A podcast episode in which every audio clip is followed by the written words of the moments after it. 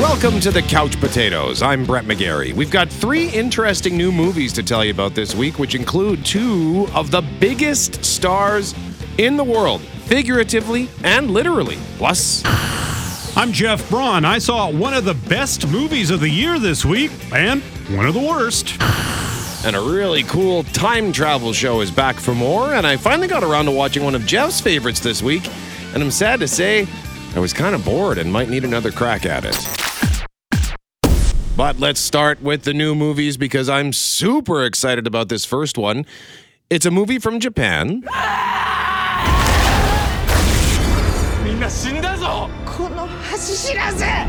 Sounds chaotic. What are they all worried about? Did I just hear what I thought I heard? Godzilla. Minus one.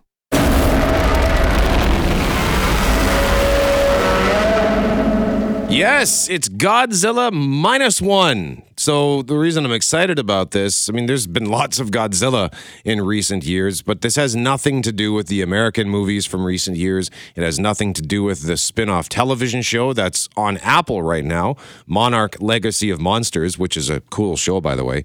This is the first Godzilla movie from Toho since 2016's Shin Godzilla. And the new one, Minus One is set in post World War II Japan, whose economic state has been reduced to zero. And then Godzilla shows up and plunges the country into a negative state as he just basically lays waste to all in his path. It looks fantastic. It's getting almost unanimously positive reviews. It's at 97% on Rotten Tomatoes. And by the way, Godzilla Minus One was released theatrically in Japan on November 3rd, the same Japanese release date as the original 1954 movie. So that was as a celebration of the franchise's 70th anniversary. But Godzilla, he would be the uh, the the literal biggest star in the world that, that I was referring to. 'cause, you know, Absolutely. he's big, giant.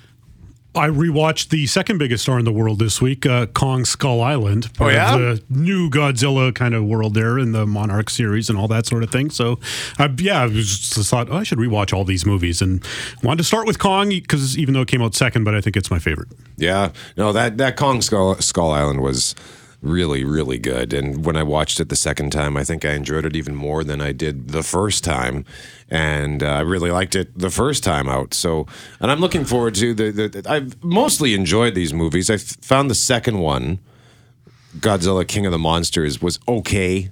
Yeah, and I can't remember that first Godzilla one. I'm watching that next, but I, but I can't. Like, I, I saw it one in, in theaters in 2014, so that's almost 10 years ago already. I don't recall anything specific from that movie. I re, um, Where I- did you watch Kong Skull Island, by the way? What's that? You said you rewatched Kong Skull I've Island. got it. Got it on Blu-ray. Ah, okay. Got them all on Blu-ray. Um, the 1998 Godzilla. Remember that? Yeah. I skipped school to go watch that. Like, and I don't mean high school. I skipped college classes to go watch that the day it came out for some reason. And boy, that was uh, turned out not to be the best Godzilla movie of all time. That was a Jurassic Park wannabe. Yeah, even the, even their trailer. They did have a pretty clever teaser trailer. Yeah. Remember that where they Did- were showing the, the the skeleton of a Tyrannosaurus Rex, and then Godzilla's foot comes through the ceiling and stomps on it. That's awesome. Yeah, they had really good marketing around that movie, and there's, you know, it's there's some '90s stuff in it that's kind of nostalgic still to watch, but that's not a good one. yeah, and just there's just something mystical. I don't know. He just has a mystique. Uh, all these classic monsters,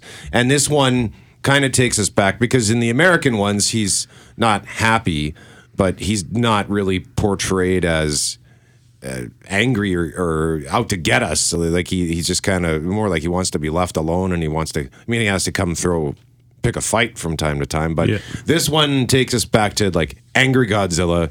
He's here to essentially get revenge on humanity for everything they did to screw up the planet. And it looks like a lot of fun. And again, getting great reviews and just something about watching monsters destroy things. I don't seem to get bored of it. I just rewatched Pacific Rim for like the 15th time and loved every second of it. So I can not, and it's funny too, because that, that's on Netflix, uh, Pacific Rim. I put it on and then I remember, oh yeah, I own this on 4K Blu ray. So why am I not putting in It's the that physical laziness media. thing because then you would have had to get up, go get the disc, bend over, and stick it in the thing, and yada yada yada. Away you go, right? It's, Yeah. it's a time thing. I do that all the time, and it's sad, especially if you've purchased uh, Blu-ray or whatever. It's like I spent thirty bucks on that thing. I've watched it twice on Netflix in the last year. So that's one of the new movies out this week Godzilla Minus One. Also new this week.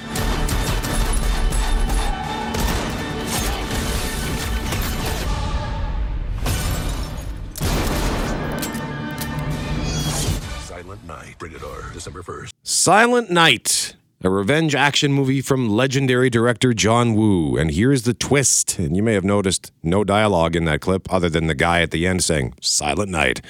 The movie is dialogue free. So this is about a tormented father who watches his young his young son die when he when caught in a gang's crossfire on Christmas Eve. So he ends up sustaining a wound that costs him his voice, and he makes vengeance his life's mission and embarks on a punishing training regimen in order to avenge his son's death. The lead actor here is uh, Joel Kinnaman, but I forgot. I, I saw the trailer for this a couple of months ago and thought, that looks fun. John Woo, yeah, I haven't seen anything of his for a while, but I figured he would have no dialogue.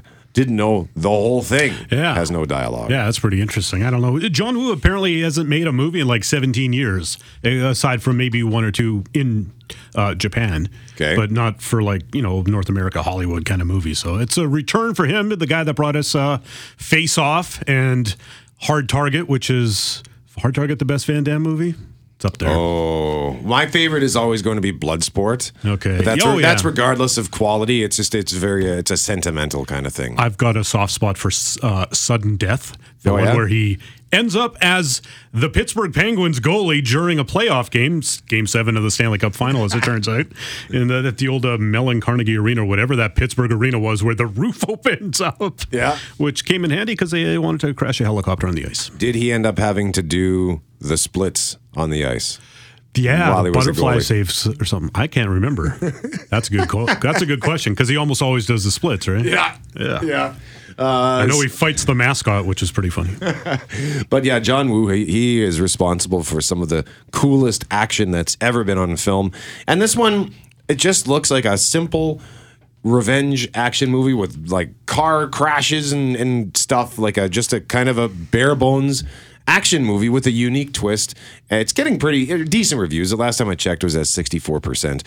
Uh, but I'm wondering if we're going to see more of this kind of thing because I know A Quiet Place those movies aren't entirely dialogue free, but they're largely dialogue free. But we had that movie that came out a couple of months back on Disney Plus, that uh, Alien one, No One Will Save You. Yes, that was where like one line of dialogue in the whole movie. Right. Yeah. I, it's it's a thing perhaps that it just plays better internationally then, right? Yeah. Because then you it's, Oh. you know what I mean. Doesn't matter if you don't speak English or not. You can still watch this movie. Yeah, that's a good. That's actually a really good point, and that's something that all of these content creators now are taking into account when they they have like that that show. Um, I can't remember. Was it eighteen twelve or eighteen ninety? I don't know. It had One of the Taylor it- Sheridan cowboy shows. No, it was. Uh, oh, that's right. No, it was the that that one that's uh, set back in the late. I think it was the late 1800s, and on a ship, and it had people like they, there was five or six different spoken languages on screen. Hmm. It's significant as well, like not just one line here and one line Right. there. And so they're they're doing a a lot of this sort of cross pollination, as it were, to make things more internationally appealing. And yeah, that's a great point. If you got no dialogue, then there's no problem. Also, I'm glad this movie's coming out, Silent Night, because it reminded me I have yet to watch Violent Night.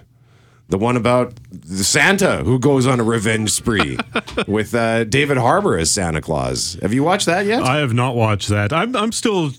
It's one of my favorites, but like Bad Santa is like ooh the R-rated Christmas movie, right? With uh, the guy dressed as Santa Claus, but a bunch of foul language and stuff, and then adding all this increasing violence to Christmas movies is an interesting trend to say the least. and uh, it was eight, oh 1899 was the name Okay. of the show by the way but uh, yeah so that's on crave if you want to watch violent night and we got one more new one to tell you about what let's tell you about it in just a moment and then we're going to hear is are we are we doing the worst movie? You said you watched one of the worst movies of the year. Are we Yeah. doing, we're doing that one next. Yeah, yeah. Okay, can't wait to hear what it is. And I see a word I haven't seen in a while in Jeff's script. We'll explain next. You're listening to the Couch Potatoes. I'm Brett. He's Jeff. We are the Couch Potatoes. In a moment, Jeff is going to tell you about the bad movie that he watched this week. But first, we just got to tell you about the third new movie that's out this week. We already touched on Godzilla Minus One. We touched on Silent Night, which is a dialogue free revenge action film. And now, a month and a half after Taylor Swift The Eras Tour hit the big screen, we have another concert movie from another one of the world's biggest names in music. It's Renaissance, a film by Beyonce. When I am performing, I am nothing but free.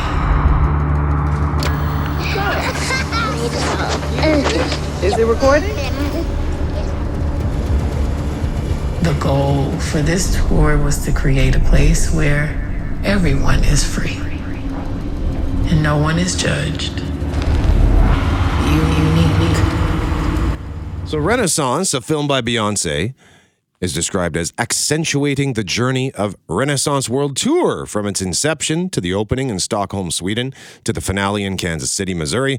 It is about Beyonce's intention, hard work, involvement in every aspect of the, the production, her creative mind and purpose to create her legacy and master her craft. Received with extraordinary acclaim, Beyonce's Renaissance World Tour created a sanctuary for freedom and shared joy for more than 2.7 million fans. So, whereas Taylor Swift's The Eras Tour movie was just one show, like it was. They just performed the final show of her American tour in Inglewood, and that's it no interviews or whatever. Whereas this kind of takes us all over the place. And as we heard there, there are interviews mixed in. So it's a different kind of movie experience. But somehow it ends up with the same runtime of two hours and 48 minutes, which is kind of wacky. And it's getting, like I said, it's getting great reviews. So the early reviews are unanimous. It's at 100% on Rotten Tomatoes, but only a handful of reviews have come in. But I doubt we're going to see a lot of negative reviews for this one. And just as far as box office goes, Taylor Swift, her movie has made $248.9 million thus far. Curious to see how close Beyonce gets to that. So those are the three new movies this weekend. Jeff, what caught your attention? Ah, what caught my attention was a big fat picture of Gerard Butler on my screen when I clicked on Prime Video. So I went back to the Butlerverse this week for Butler's new movie on Prime. It's called Mission Kandahar. What's the job? We destroy their whole nuclear program. My God. Cover us, Blunt. Stretching point just across the Afghan border. We have to get to Kandahar. There will be no sanctuary for you. No one is coming to rescue us. Just want to go home. Get down! Kandahar, rated R. Uh, right there, it's just called Kandahar, and that clip from earlier this year was also supposed to come out in June, but now it's called Mission Kandahar for some reason, and uh, it's available on Prime Video. And I got excited a couple of weeks back when that algorithm pumped this into my feed because I guess it knows I like the G butts. But sadly, the movie is a dud. It's too bad. Butler was on a pretty good run dating back to 2017 uh, with the ridiculous and ridiculously entertaining movie Geostorm, one of my faves. He's also made Den of Thieves, Hunter Killer, Angel Has Fallen, Greenland, Cop Shop, Last Seen Alive, Plane, and a couple of How to Train Your Dragon movies, all in the last six years. Uh, movies like Hunter Killer or Last Seen Alive will never be remembered. They were kind of adequate though, and, and I'll leave it on while I clean the house kind of way. But some of those other movies are actually really good or really entertaining at the very least. And he's currently in various stages of development on sequels to the Has Fallen series, Greenland, and Den of Thieves. So Gerard Butler is not hurting for work, but Mission Kandahar is something he probably should have told his agent. Uh, just say no thanks. Not only is the movie not great, he himself barely even registers as a character. He plays a guy named Tom Harris, a freelance CIA operative operative working in the Middle East. He blows up a nuclear facility in Iran to start the movie and then finds himself on the run. He's accompanied by a translator he's trying to protect because he lost another translator years prior. Uh, the movie's two hours long, but the first whole 45 minutes is just the setup. Uh, aside from that initial blowing up of the nuclear facility, everything else is just people talking for the longest time. It's complex, it's complicated, and there aren't any subtitles to help. Um, when they speak non-English languages, the subtitles are baked into the movie, but you can't turn on the the subtitles for the English stuff, and that was a bit of a problem for me because there is a bunch of different government terrorists and civilian entities all like to help or kill Butler and his friend, and I was having trouble following it. The subtitles definitely would have helped, but uh, at least in the, to get all the details. But the good news, I guess, is that in a broad sense, it was kind of easy because pretty much everybody was out to kill them. So whoever they came across, it was going to be bad news one way or another. So it's just this chase movie with some obstacles along the way. They're trying to get from Herat, Afghanistan to Kandahar, which is about 400 miles. A plane is waiting there to take them to safety, but it's boring. I watched it last night. I'm having trouble recalling specifics even now. The characters were, you know, somewhere between boring and non existent, like I said. The action was not good. It wasn't even as interesting as you would see in a 20 year old episode of Alias. There was one cool scene where Butler had to take on this attack helicopter at night. That was that was awesome to watch. But otherwise, it was kind of a snooze fest, which is too bad because I like the premise. There's a really good, smart action movie to be made with all those ingredients, but the finished product here is severely undercooked. If it were a Daniel Day Lewis movie, he doesn't make a lot of movies, so it'd be a bit more upsetting. Gerard Butler's always working, so if, uh, you know, this is his second movie this year, he's got nine more in the pipeline. So if he whiffs on a couple, it's no big deal. This one is unfortunately a stinker. Two couch cushions out of five for Mission Kandahar, available on Prime Video. It is known as Mission Kandahar in Canada, and by the looks of it, in Canada alone. Everywhere else, it's called Kandahar. I wonder if there's some other movie, maybe a documentary or something called Kandahar. Yeah, from Canada that they didn't want it to get mixed up with. I don't know. Kind of like remember the, how they had to call themselves Bush X yeah, in Canada for a few right. years. Yeah. All right, so that's the bad movie. Up next, we'll hear about the good one. You are listening to the Couch Potatoes. Welcome back to the Couch Potatoes. I'm Jeff. He's Brett. Mission Kandahar, two couch cushions out of five for the new Jerry Butler movie. That was the bad movie I saw this week. The good movie I saw this week. It's one of the best reviewed movies of the year. It's a delight. It's Paul Giamatti starring in The Holdovers. The Holdovers. There'll be just one boy holding over this Christmas. Please pretend to be a human being. Mr. Hunham isn't easy to like. Do you think I want to be babysitting you? I could have been spending the rest of my vacation reading mystery novels. But the New York Times, Vanity Fair, Entertainment Weekly, and top critics everywhere are falling in love with The holdovers. You just earned yourself a detention. Being here with you is already one big detention. Son of a, that's another detention. Director Alexander Payne reunites with Paul Giamatti for the first time since Sideways, and the result is pure movie magic. That was just lovely. Is that an actual compliment? I think you're erratic and belligerent. Are you trying to look down my shirt? No. yes, but you've got time to turn things around. I was going to tell you the same thing. the holdovers. The Holdovers is a new movie from Alexander Payne, a director who has hit some pretty high highs in years past and had some interesting swings and misses. His hits have included movies like Election with Reese Witherspoon and Matthew Broderick, About Schmidt with Jack Nicholson, The Descendants with George Clooney, and Sideways with Paul Giamatti. Sideways may be his most celebrated movie so far, so it's not surprising he's reteamed with Giamatti. Nebraska was another great movie from Payne. It came after The Descendants, and despite awards and that sort of thing, neither of those two were terribly popular popular in the end. I've heard a lot of people say The Descendants is their least favorite Clooney movie, for example. And Payne's last movie was Downsizing with Matt Damon, a movie that was lambasted by critics and audiences alike. Eh, I've still never seen that one. But I got excited when the early word on his new movie was great. And after watching it this week, I can confirm it's pretty great. It's at 96% on Rotten Tomatoes with a 90% audience score. The Holdovers is a dramedy set in 1970 at a New England boarding school about a teacher and a student at that school who are stuck with each other over the Christmas holidays. It's weirdly going to be a movie that takes place over Christmas that no one's really going to call a Christmas movie, I don't think. So, at this fictional boarding school in New England, the staff and students all scurry back home for the holidays. Every year, though, there are a handful of students who cannot go home for one reason or another, and one unlucky teacher uh, who has their Christmas canceled so they can babysit those students, aka the holdovers. This year, it's Paul Hunham, played by Giamatti. He's not thrilled about it, but he didn't have any other plans, so it's really not that big a deal to him. He's very curmudgeonly. He's a very hard teacher. All the kids hate him. Most of the staff hates him too, but it doesn't really bother him. He doesn't care. He mostly just wants to be left alone to read by himself. He's a guy who is checked out of life and is mostly just miserable.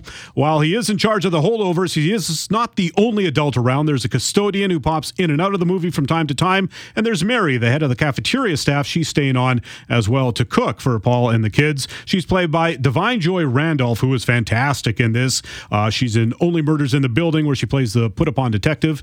Um, she's also checked out on life, this Mary character, but for different reasons. We learn at the beginning that she had a son who died in Vietnam in the past year, and as you can expect, the grief of that has kind of taken over her life. Although it is worth noting that despite the tragic turn her life has taken, she still has a much nicer disposition than uh, Paul Giamatti's character, Paul. And then there's the main kid, Tully, played by a guy named Dominic Sessa. You've never heard of him before because this is his very first ever role acting in anything. He literally has this one credit on IMDb, and he has to carry a lot of the movie. And the good news is he's a really good actor, very impressive for a first role. Uh, this kid's a bit of a jerk. I mean, in the way that all teenage boys kind of are, because you know they make bad decisions that come off as mean sometimes. Tully's a little meaner than that, though, a lot of the time, but he also has a sweet side, and he's just clearly got a lot of different things going on inside his head and his heart all at the same time.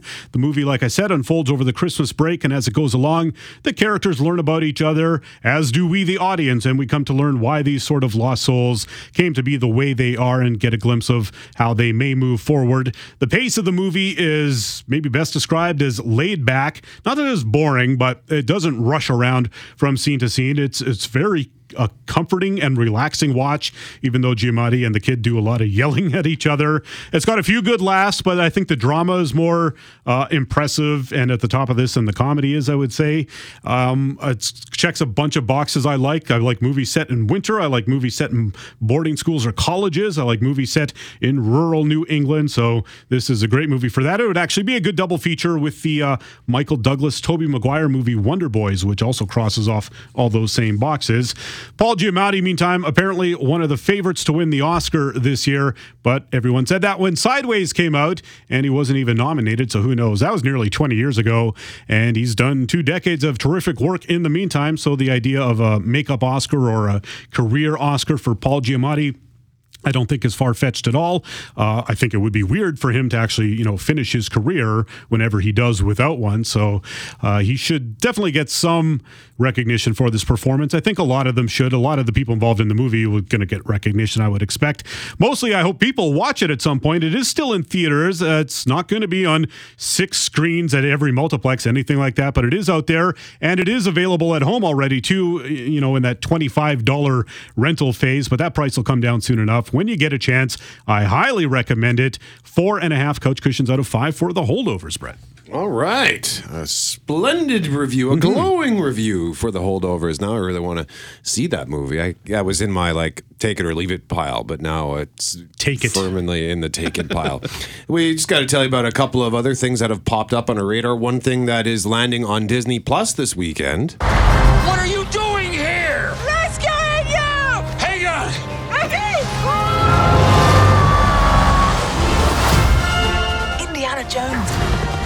the saddle. Get back! The dial could change the course of history. Fasten your seatbelts. I've been looking for this all my life.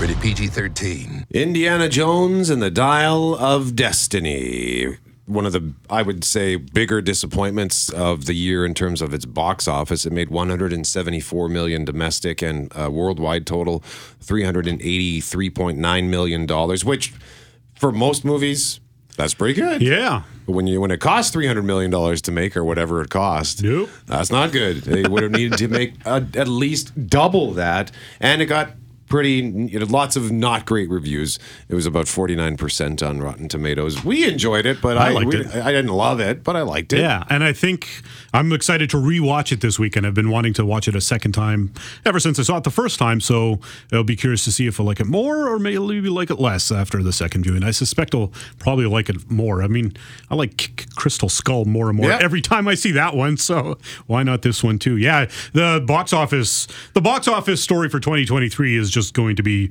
weird in general because this didn't hit the heights. Mission Impossible didn't hit the heights. Lord knows the Marvel movies didn't hit the heights. Yeah. The Fast and the Furious didn't hit the heights, but then you got monster hits like Barbie and Oppen- Oppenheimer. So it's those are things you would not have predicted uh, January 1st, 2023. Yeah, but I'm I'm I'm kind of excited to check it out again. I don't Yeah. know that I'm in a rush to to put it on, but uh, maybe maybe this weekend. I don't know.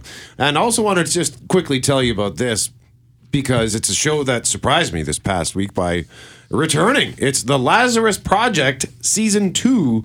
I had no idea when it was coming. I knew it was coming, but uh, hey, I was happy to be caught off guard and see that on my PVR. What is actually happening right now? We're stuck in an infinite time loop of three weeks. The world will keep being destroyed for, in theory, infinity. For God's sake, George. Sorry. Rebrov believes that someone has invented a true time machine. The tunnels form a high velocity track so that the subject can reach the right speed. I mean, it's back to the future. Uh, I haven't seen it. My mum's seen it. She hasn't seen anything.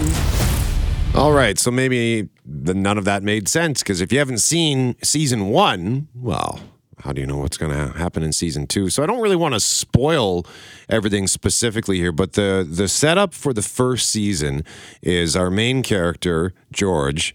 He ends up becoming a Lazarus agent, and this is an organization that has the ability to reset time to prevent catastrophic world-ending geopolitical situations like a bomb like a nuclear bomb going off they can push the reset button but they they can't do it for things like natural disasters it, it has to be like a unless it's a real bad disaster i guess but it has to be like world threatening and when something happens to someone he loves he's now faced with the moral dilemma do I reset the timeline to get this person back?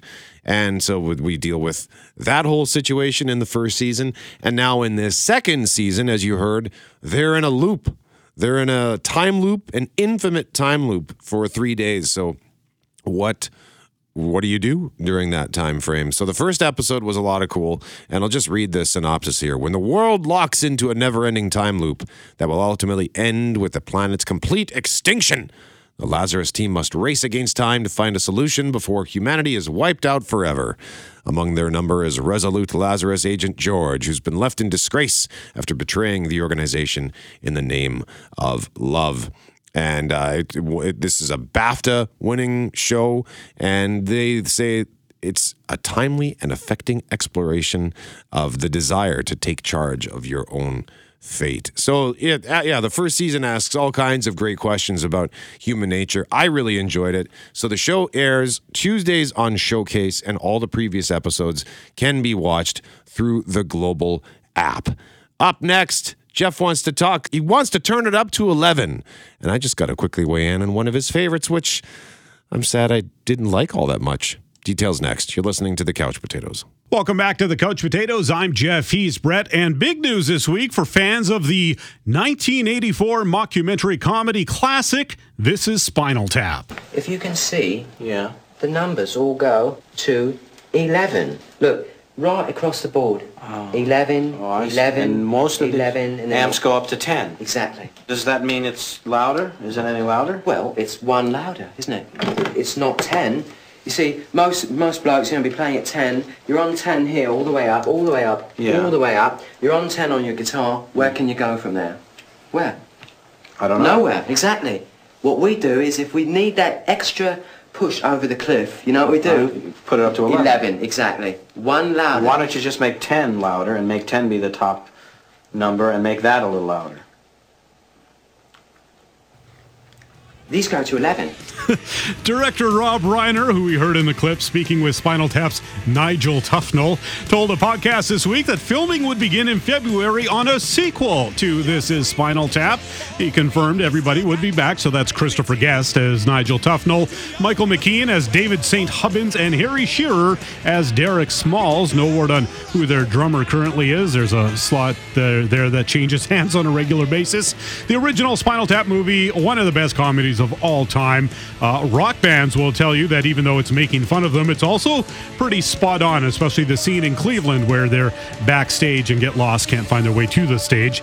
Reiner will return as mockumentary filmmaker Marty DiBergi in the new film, and he says they've lined up some cool cameos with Paul McCartney, Elton John, and Garth Brooks. I'm guessing a lot of musicians will be trying to get in on the fun. Normally, I would be a little wary of a sequel this late in the game, but come on. For one thing, Top Gun Maverick showed us it can be done. It can be done very well. And uh, for another, these guys are, I think, just too talented for it to really suck.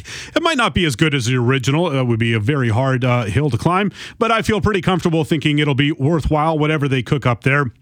The DVD for that original movie, by the way, remains one of my favorites. There's a feature length commentary starring the band in character, and then there's a full movie's worth of really funny deleted scenes that are hysterical. So, anyways, if they're filming the sequel starting in February, it might see the light of day in a year or so, and I can't wait. Let's talk about your reviews uh, a little bit regarding Intravenus de Milo. This tasteless cover is a good indication of the lack of musical invention within. That's nitpicking, isn't it? The Gospel according to Spinal Tap. This pretentious, ponderous collection of religious rock psalms is enough to prompt the question what day did the Lord create Spinal Tap, and couldn't he have rested on that day too? Never heard that one. Uh, good one. That's a good one. The review you had on Shark Sandwich, which was merely a two-word review, just said sandwich. Um, Where'd they print Where that? did they- Where'd they print that? that's not real, is it? You can't print that. Man, I haven't seen that movie in years. I got to watch that again. But I did watch something that I've been meaning to get around to since 2021. Jeff loved it that year. It's this. You need to face your fears. I've been having dreams about a girl on Arrakis. The Emperor asks us to bring peace. House Atreides accepts. Kill them all. A great man doesn't seek to lead. He's called to it. Rated PG 13. So I watched Dune at long last. Nice, but you didn't like it. Nominated for Best Picture that year, correct? In 2021? I believe so. Okay. Yeah, I finally got around to it because, like, you, we got a copy of the Blu ray and you said you should watch it before you bring it in. And I just brought it in to you. And then it was on Crave and now it's on Netflix. But I got to notice that it's leaving Netflix on December 9th, I think was the date. So Oh. I've been meaning, I've been kicking that can down the road and I finally watched it. And uh, I don't want to say I, I just straight up didn't like it, but I was bored. I found myself bored. It's like what two and a half hour movie, Sure. or so, and I was just I don't know. Maybe it was. It's one of those things where I, I always feel like I got to acknowledge when something's up, and in this particular case, I watched it on a night where I was not. Like I got sick over the weekend. I just had a bit of a chest infection, so uh, maybe I was grumpy because of that. but I figured it would be a good movie to just hunker down Yeah. and watch. But I was bored, and honestly, and this is going to sound so stupid because it's right there in the name of the movie, Dune. Too much sand? The setting was so bleak and Yeah. boring, and I I, know. just I couldn't. I I I know it's sand. But that's the the story. But I just I needed some color. I don't know. I I it had lots of innovative stuff, and the visuals were cool, and the sandworm looked neat, and all that. But I was just bored, man. Yeah, I don't know. Um, I think I liked it more the second time I saw it. I remember I wasn't bored the first time. I think I was confused the first time because just the Jeff Brown thing. I was like, I don't know who are these people. What are they saying? Atreides is that his name? Just name. Just uh, when you get dealt a hundred names and all the world building that goes with this sort of thing, that overwhelmed me. I think the first time, so I liked it a lot more the second time. But I don't know if you'll like it a lot more the second time if boredom was the reason. Dune Part 2 comes out in March. I'm Brett. He's Jeff. We are the Couch Potatoes. Remember, if it requires getting up off the couch, don't bother.